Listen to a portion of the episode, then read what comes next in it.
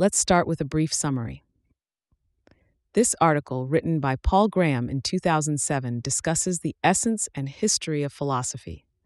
Graham points out that philosophy is filled with uncertainties and is often at the center of confusions about language. He expresses that philosophy usually fails to produce applicable and general ideas. He suggests that philosophy has been progressing in the wrong direction since Aristotle, and we need to put an end to this. Graham argues that philosophy should not progress with the aim of finding the most general truths, as Aristotle intended, but with the aim of generalizing what is useful. Before we dive in, I want to share a quick note about how this podcast is created. As you've probably noticed, this podcast isn't voiced by a human, but by artificial intelligence. I'm obligated to inform you of this beforehand due to the rules of AI services. This podcast is made possible by our sponsor, Uwope.com, an AI startup that combines content marketing with artificial intelligence to significantly boost traffic and revenue of your startups. For all the latest content, be sure to follow me at x.com slash yigitkonur. Now let's turn our attention back to the essay. Approaching Philosophy Proposing a New Method. Original title How to Do Philosophy. Date September 2007. In high school, I decided I was going to study philosophy in college. I had several motives, some more honorable than others. One of the less honorable was to shock people. College was regarded as job training where I grew up, so studying philosophy seemed an impressively impractical thing to do sort of like slashing holes in your clothes or putting a safety pin through your ear, which were other forms of impressive impracticality than just coming into fashion. But I had some more honest motives as well. I thought studying philosophy would be a shortcut straight to wisdom. All the people majoring in other things would just end up with a bunch of domain knowledge. I would be learning what was really what. I tried to read a few philosophy books, not recent ones, you wouldn't find those in our high school library. But I tried to read Plato and Aristotle. I doubt I believed I understood them, but they sounded like they were talking about something important. I assumed I'd learn what in college. The summer before senior year, I took some college classes. I learned a lot in the calculus class, but I didn't learn much in Philosophy 101, and yet my plan to study philosophy remained intact. It was my fault I hadn't learned anything. I hadn't read the books we were assigned carefully enough. I'd give Berkeley's Principles of Human Knowledge another shot in college. Anything so admired and so difficult to read must have something in it if one could only figure out what. 26 years later, I still don't understand Berkeley. I have a nice edition of his collected works. Will I ever read it? Seems unlikely. The difference between then and now is that now I understand why Berkeley is probably not worth trying to understand. I think I see now what went wrong with philosophy and how we might fix it. I did end up being a philosophy major for most of college. It didn't work out as I'd hoped. I didn't learn any magical truths compared to which everything else was mere domain knowledge. But I do at least know now why I didn't. Philosophy doesn't really have a subject matter in the way math or history or most other university subjects do. There is no core of knowledge one must master. The closest you come to that is a knowledge of what various individual philosophers have said about different topics over the years. Few were sufficiently correct that people have forgotten who discovered what they discovered. Formal logic has some subject matter. I took several classes in logic. I don't know if I learned anything from them. It does seem to me very important to be able to flip ideas around in one's head, to see when two ideas don't fully cover the space of possibilities, or when one idea is the same as another but with a couple things changed. But did studying logic teach me the importance of thinking this way, or make me any better at it? I don't know. There are things I know I learned from studying philosophy. The most dramatic I learned immediately in the first semester of freshman year in a class taught by Sydney Shoemaker. I learned that I don't exist. I am and you are a collection of cells that lurches around driven by various forces and calls itself I. But there's no central, indivisible thing that your identity goes with.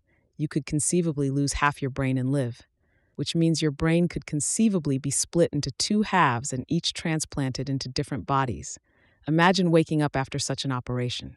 You have to imagine being two people.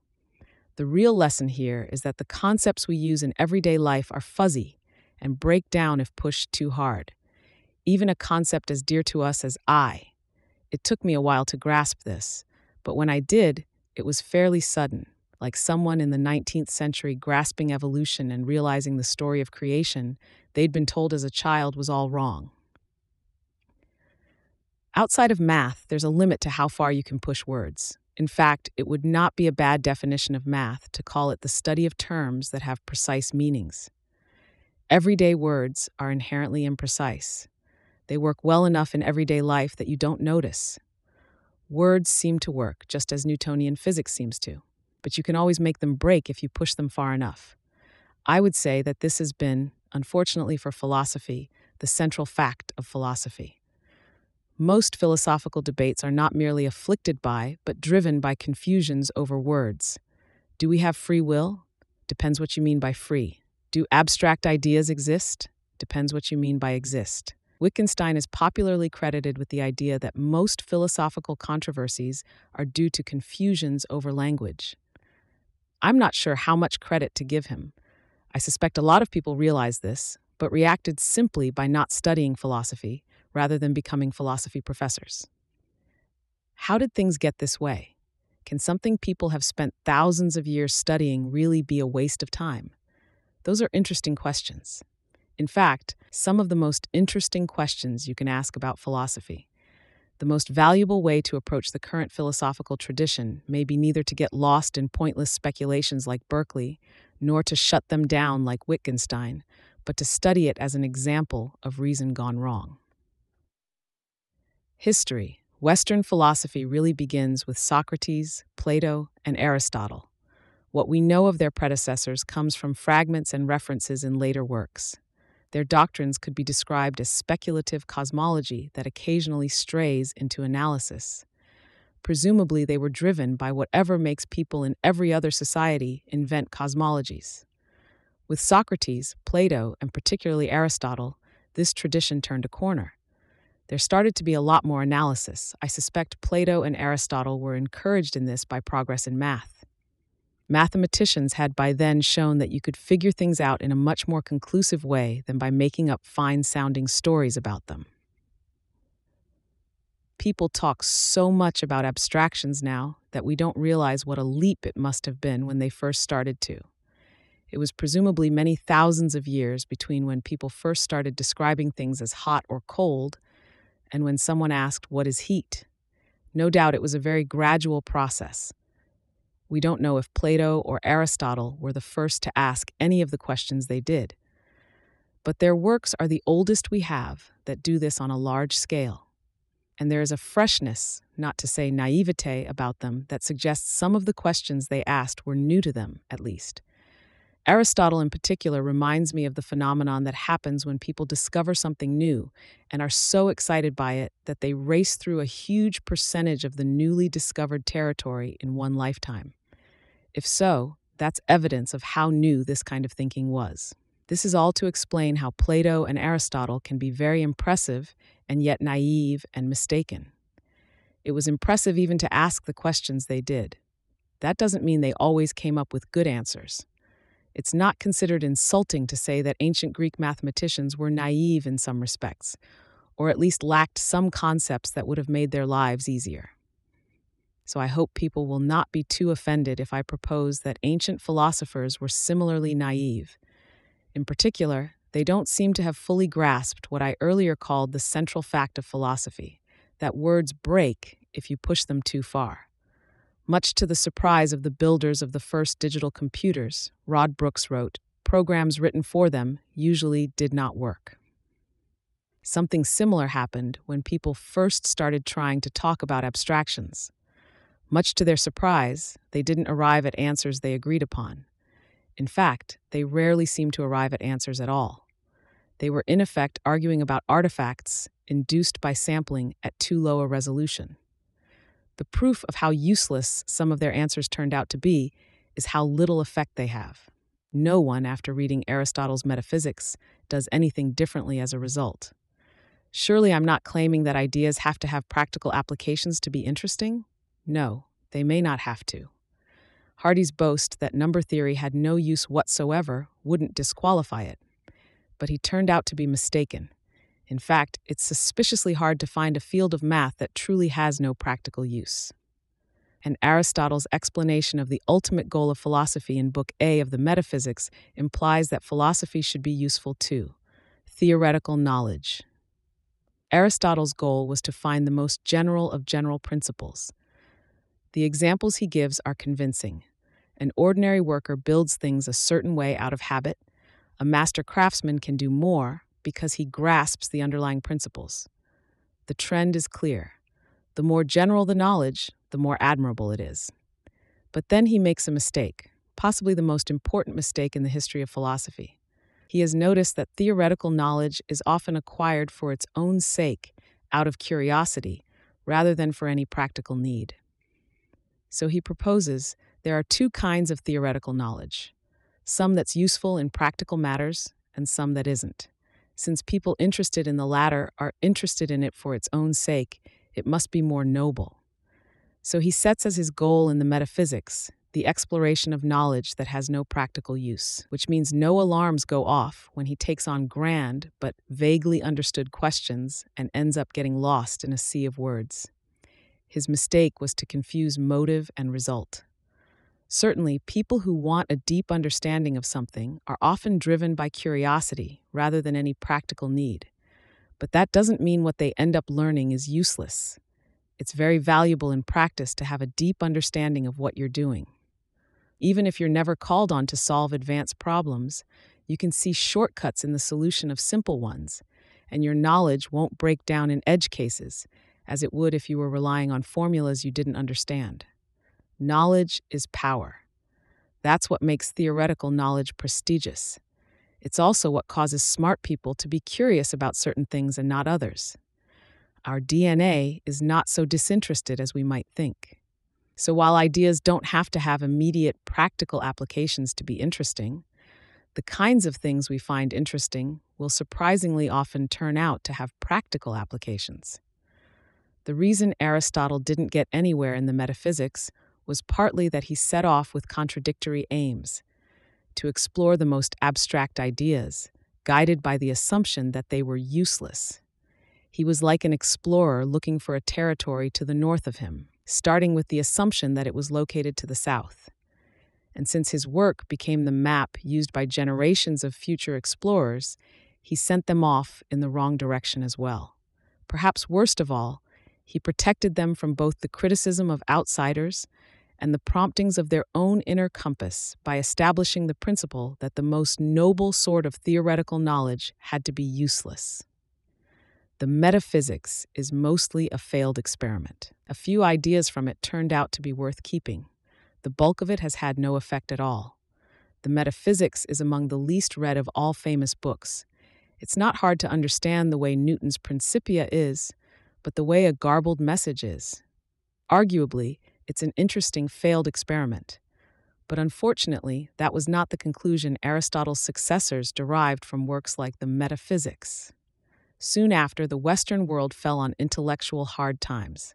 Instead of version ones to be superseded, the works of Plato and Aristotle became revered texts to be mastered and discussed. And so things remained for a shockingly long time. It was not till around 1600, in Europe, where the center of gravity had shifted by then, that one found people confident enough to treat Aristotle's work as a catalogue of mistakes, and even then they rarely said so outright. If it seems surprising that the gap was so long, consider how little progress there was in math between Hellenistic times and the Renaissance. In the intervening years, an unfortunate idea took hold that it was not only acceptable to produce works like the Metaphysics, but that it was a particularly prestigious line of work done by a class of people called philosophers. No one thought to go back and debug Aristotle's motivating argument. And so instead of correcting the problem, Aristotle discovered by falling into it that you can easily get lost if you talk too loosely about very abstract ideas. They continued to fall into it. The singularity, curiously, however, the works they produced continued to attract new readers. Traditional philosophy occupies a kind of singularity in this respect. If you write in an unclear way about big ideas, you produce something that seems tantalizingly attractive to inexperienced but intellectually ambitious students. Till one knows better, it's hard to distinguish something that's hard to understand because the writer was unclear in his own mind from something like a mathematical proof that's hard to understand because the ideas it represents are hard to understand. To someone who hasn't learned the difference, traditional philosophy seems extremely attractive, as hard and therefore impressive as math, yet broader in scope. That was what lured me in as a high school student. This singularity is even more singular in having its own defense built in. When things are hard to understand, people who suspect they're nonsense generally keep quiet. There's no way to prove a text is meaningless. The closest you can get is to show that the official judges of some class of texts can't distinguish them from placebos. And so instead of denouncing philosophy, most people who suspected it was a waste of time just studied other things. That alone is fairly damning evidence, considering philosophy's claims. It's supposed to be about the ultimate truths. Surely all smart people would be interested in it if it delivered on that promise. Because philosophy's flaws turned away the sort of people who might have corrected them, they tended to be self perpetuating.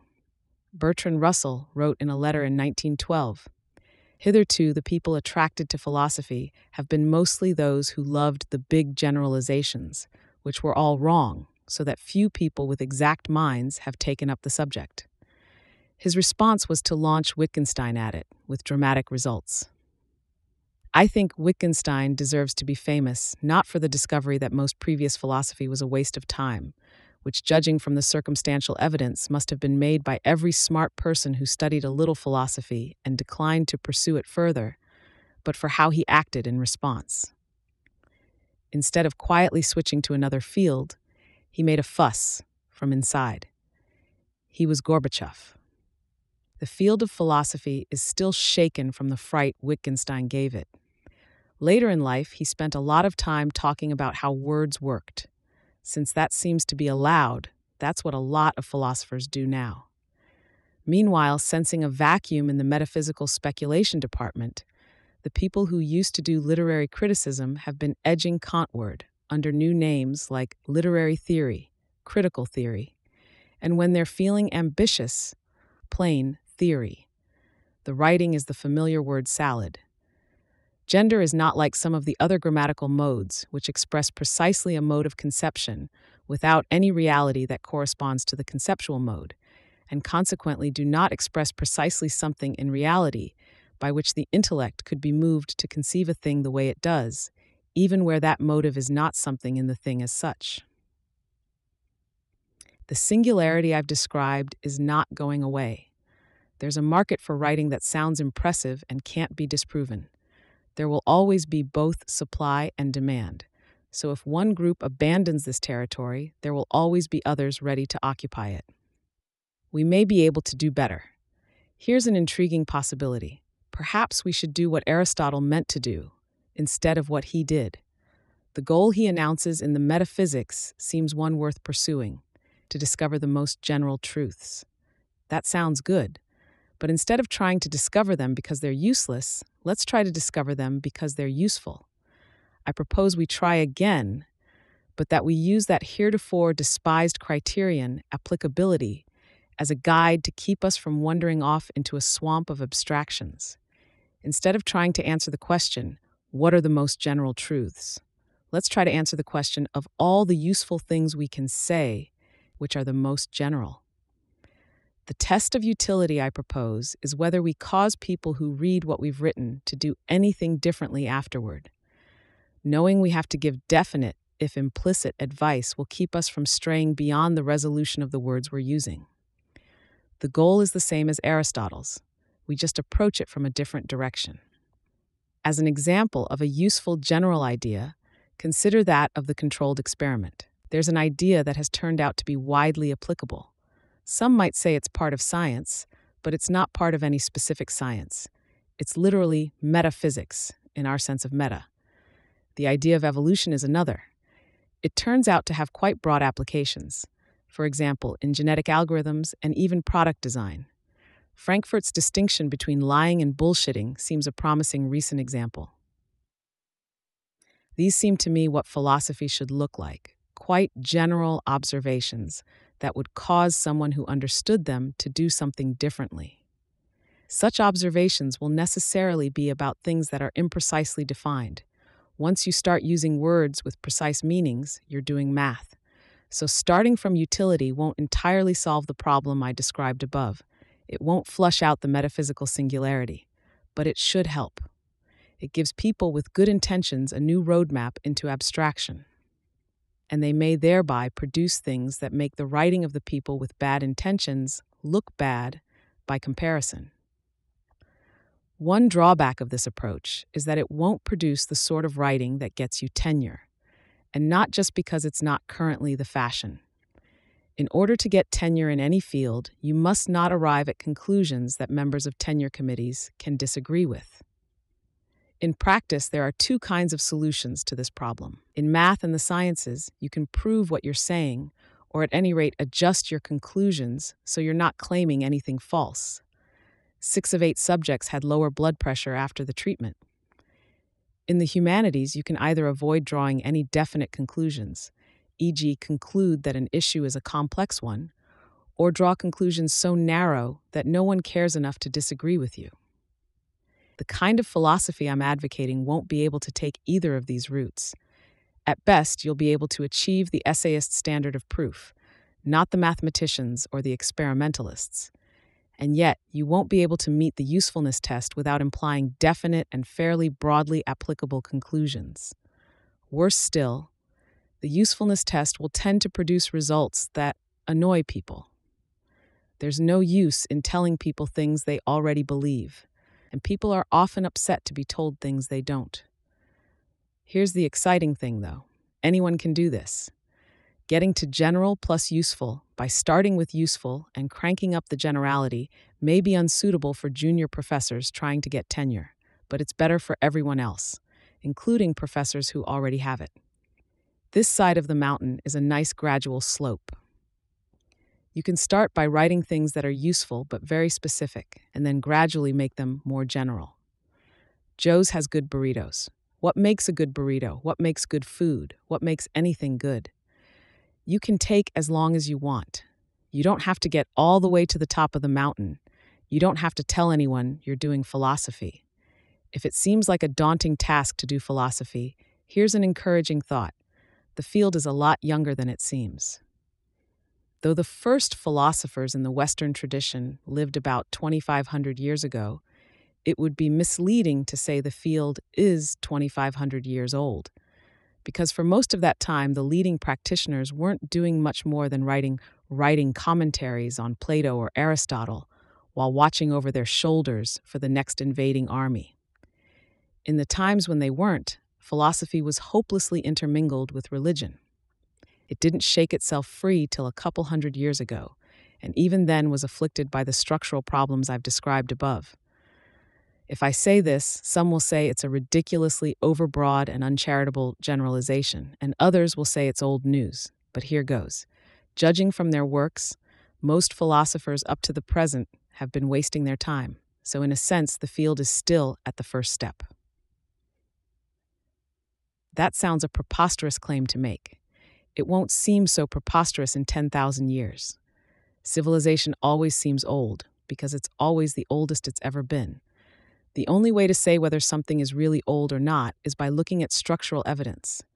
And structurally, philosophy is young. It's still reeling from the unexpected breakdown of words. Philosophy is as young now as math was in 1500. There is a lot more to discover. Notes, Notes 1. In practice, formal logic is not much use because despite some progress in the last 150 years, we're still only able to formalize a small percentage of statements. We may never do that much better. For the same reason, 1980 style knowledge representation could never have worked. Many statements may have no representation more concise than a huge analog brain state. It was harder for Darwin's contemporaries to grasp this than we can easily imagine. The story of creation in the Bible is not just a Judeo Christian concept, It's roughly what everyone must have believed since before people were people.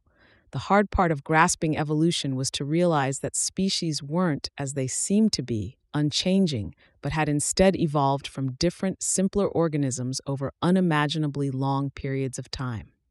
Now, we don't have to make that leap. No one in an industrialized country encounters the idea of evolution for the first time as an adult. Everyone's taught about it as a child, either as truth or heresy. Greek philosophers before Plato wrote in verse. This must have affected what they said. If you try to write about the nature of the world in verse, it inevitably turns into incantation. Prose lets you be more precise and more tentative. Philosophy is like math's near do well brother. It was born when Plato and Aristotle looked at the works of their predecessors and said, in effect, Why can't you be more like your brother? Russell was still saying the same thing 2,300 years later. Math is the precise half of the most abstract ideas, and philosophy the imprecise half. It's probably inevitable that philosophy will suffer by comparison because there's no lower bound to its precision. Bad math is merely boring, whereas bad philosophy is nonsense. And yet there are some good ideas in the imprecise half. Aristotle's best work was in logic and zoology, both of which he can be said to have invented. But the most dramatic departure from his predecessors was a new, much more analytical style of thinking. He was arguably the first scientist. Brooks, Rodney, Programming in Common Lisp, Wiley, 1985, p. 94. Some would say we depend on Aristotle more than we realize, because his ideas were one of the ingredients in our common culture. Certainly, a lot of the words we use have a connection with Aristotle, but it seems a bit much to suggest that we wouldn't have the concept of the essence of something or the distinction between matter and form if Aristotle hadn't written about them. One way to see how much we really depend on Aristotle would be to diff European culture with Chinese. What ideas did European culture have in 1800 that Chinese culture didn't, in virtue of Aristotle's contribution? 8. The meaning of the word philosophy has changed over time. In ancient times, it covered a broad range of topics, comparable in scope to our scholarship, though without the methodological implications. Even as late as Newton's time, it included what we now call science. But core of the subject today is still what seemed to Aristotle the core the attempt to discover the most general truths. Aristotle didn't call this metaphysics. That name got assigned to it because the books we now call the metaphysics came after. Meta equals after the physics in the standard edition of Aristotle's works compiled by Andronicus of Rhodes three centuries later. What we call metaphysics, Aristotle called first philosophy. Some of Aristotle's immediate successors may have realized this, but it's hard to say because most of their works are lost. Sokal Alan, Transgressing the Boundaries, toward a transformative hermeneutics of quantum gravity. Social Text 4647, pp 27 to 252. Abstract sounding nonsense seems to be most attractive when it's aligned with some axe the audience already has to grind. If this is so, we should find it's most popular with groups that are or feel weak. The powerful don't need its reassurance. Letter to Ottoline Morrell, December 1912. Quoted in Monk Ray, Ludwig Wittgenstein, the Duty of Genius, Penguin, 1991, p75. A preliminary result that all metaphysics between Aristotle and 1783 had been a waste of time is due to I. Kant. Wittgenstein asserted a sort of mastery to which the inhabitants of early 20th century Cambridge seemed to have been peculiarly vulnerable, perhaps partly because so many had been raised religious and then stopped believing so had a vacant space in their heads for someone to tell them what to do. Others chose Marx or Cardinal Newman, and partly because a quiet, earnest place like Cambridge in that era had no natural immunity to messianic figures, just as European politics then had no natural immunity to dictators. This is actually from the Ordinatio of Duns Scotus, 1300, with number replaced by gender, plus gay change. Wolter, Alan Trans, Duns Scotus, Philosophical Writings, Nelson, 1963, p. 92. 15. Frankfurt, Harry, on Bullshit, Princeton University Press, 2005. Some introductions to philosophy now take the line that philosophy is worth studying as a process rather than for any particular truths you'll learn. The philosophers whose works they cover would be rolling in their graves at that. They hoped they were doing more than serving as examples of how to argue. They hoped they were getting results. Most were wrong, but it doesn't seem an impossible hope. This argument seems to me like someone in 1500 looking at the lack of results achieved by alchemy and saying its value was as a process. No, they were going about it wrong. It turns out it is possible to transmute lead into gold, though not economically at current energy prices. But the route to that knowledge was to backtrack and try another approach. Thanks, Sur, to Trevor Blackwell, Paul Buchheit, Jessica Livingston, Robert Morris, Mark Nitzberg, and Peter Norvig for reading drafts of this.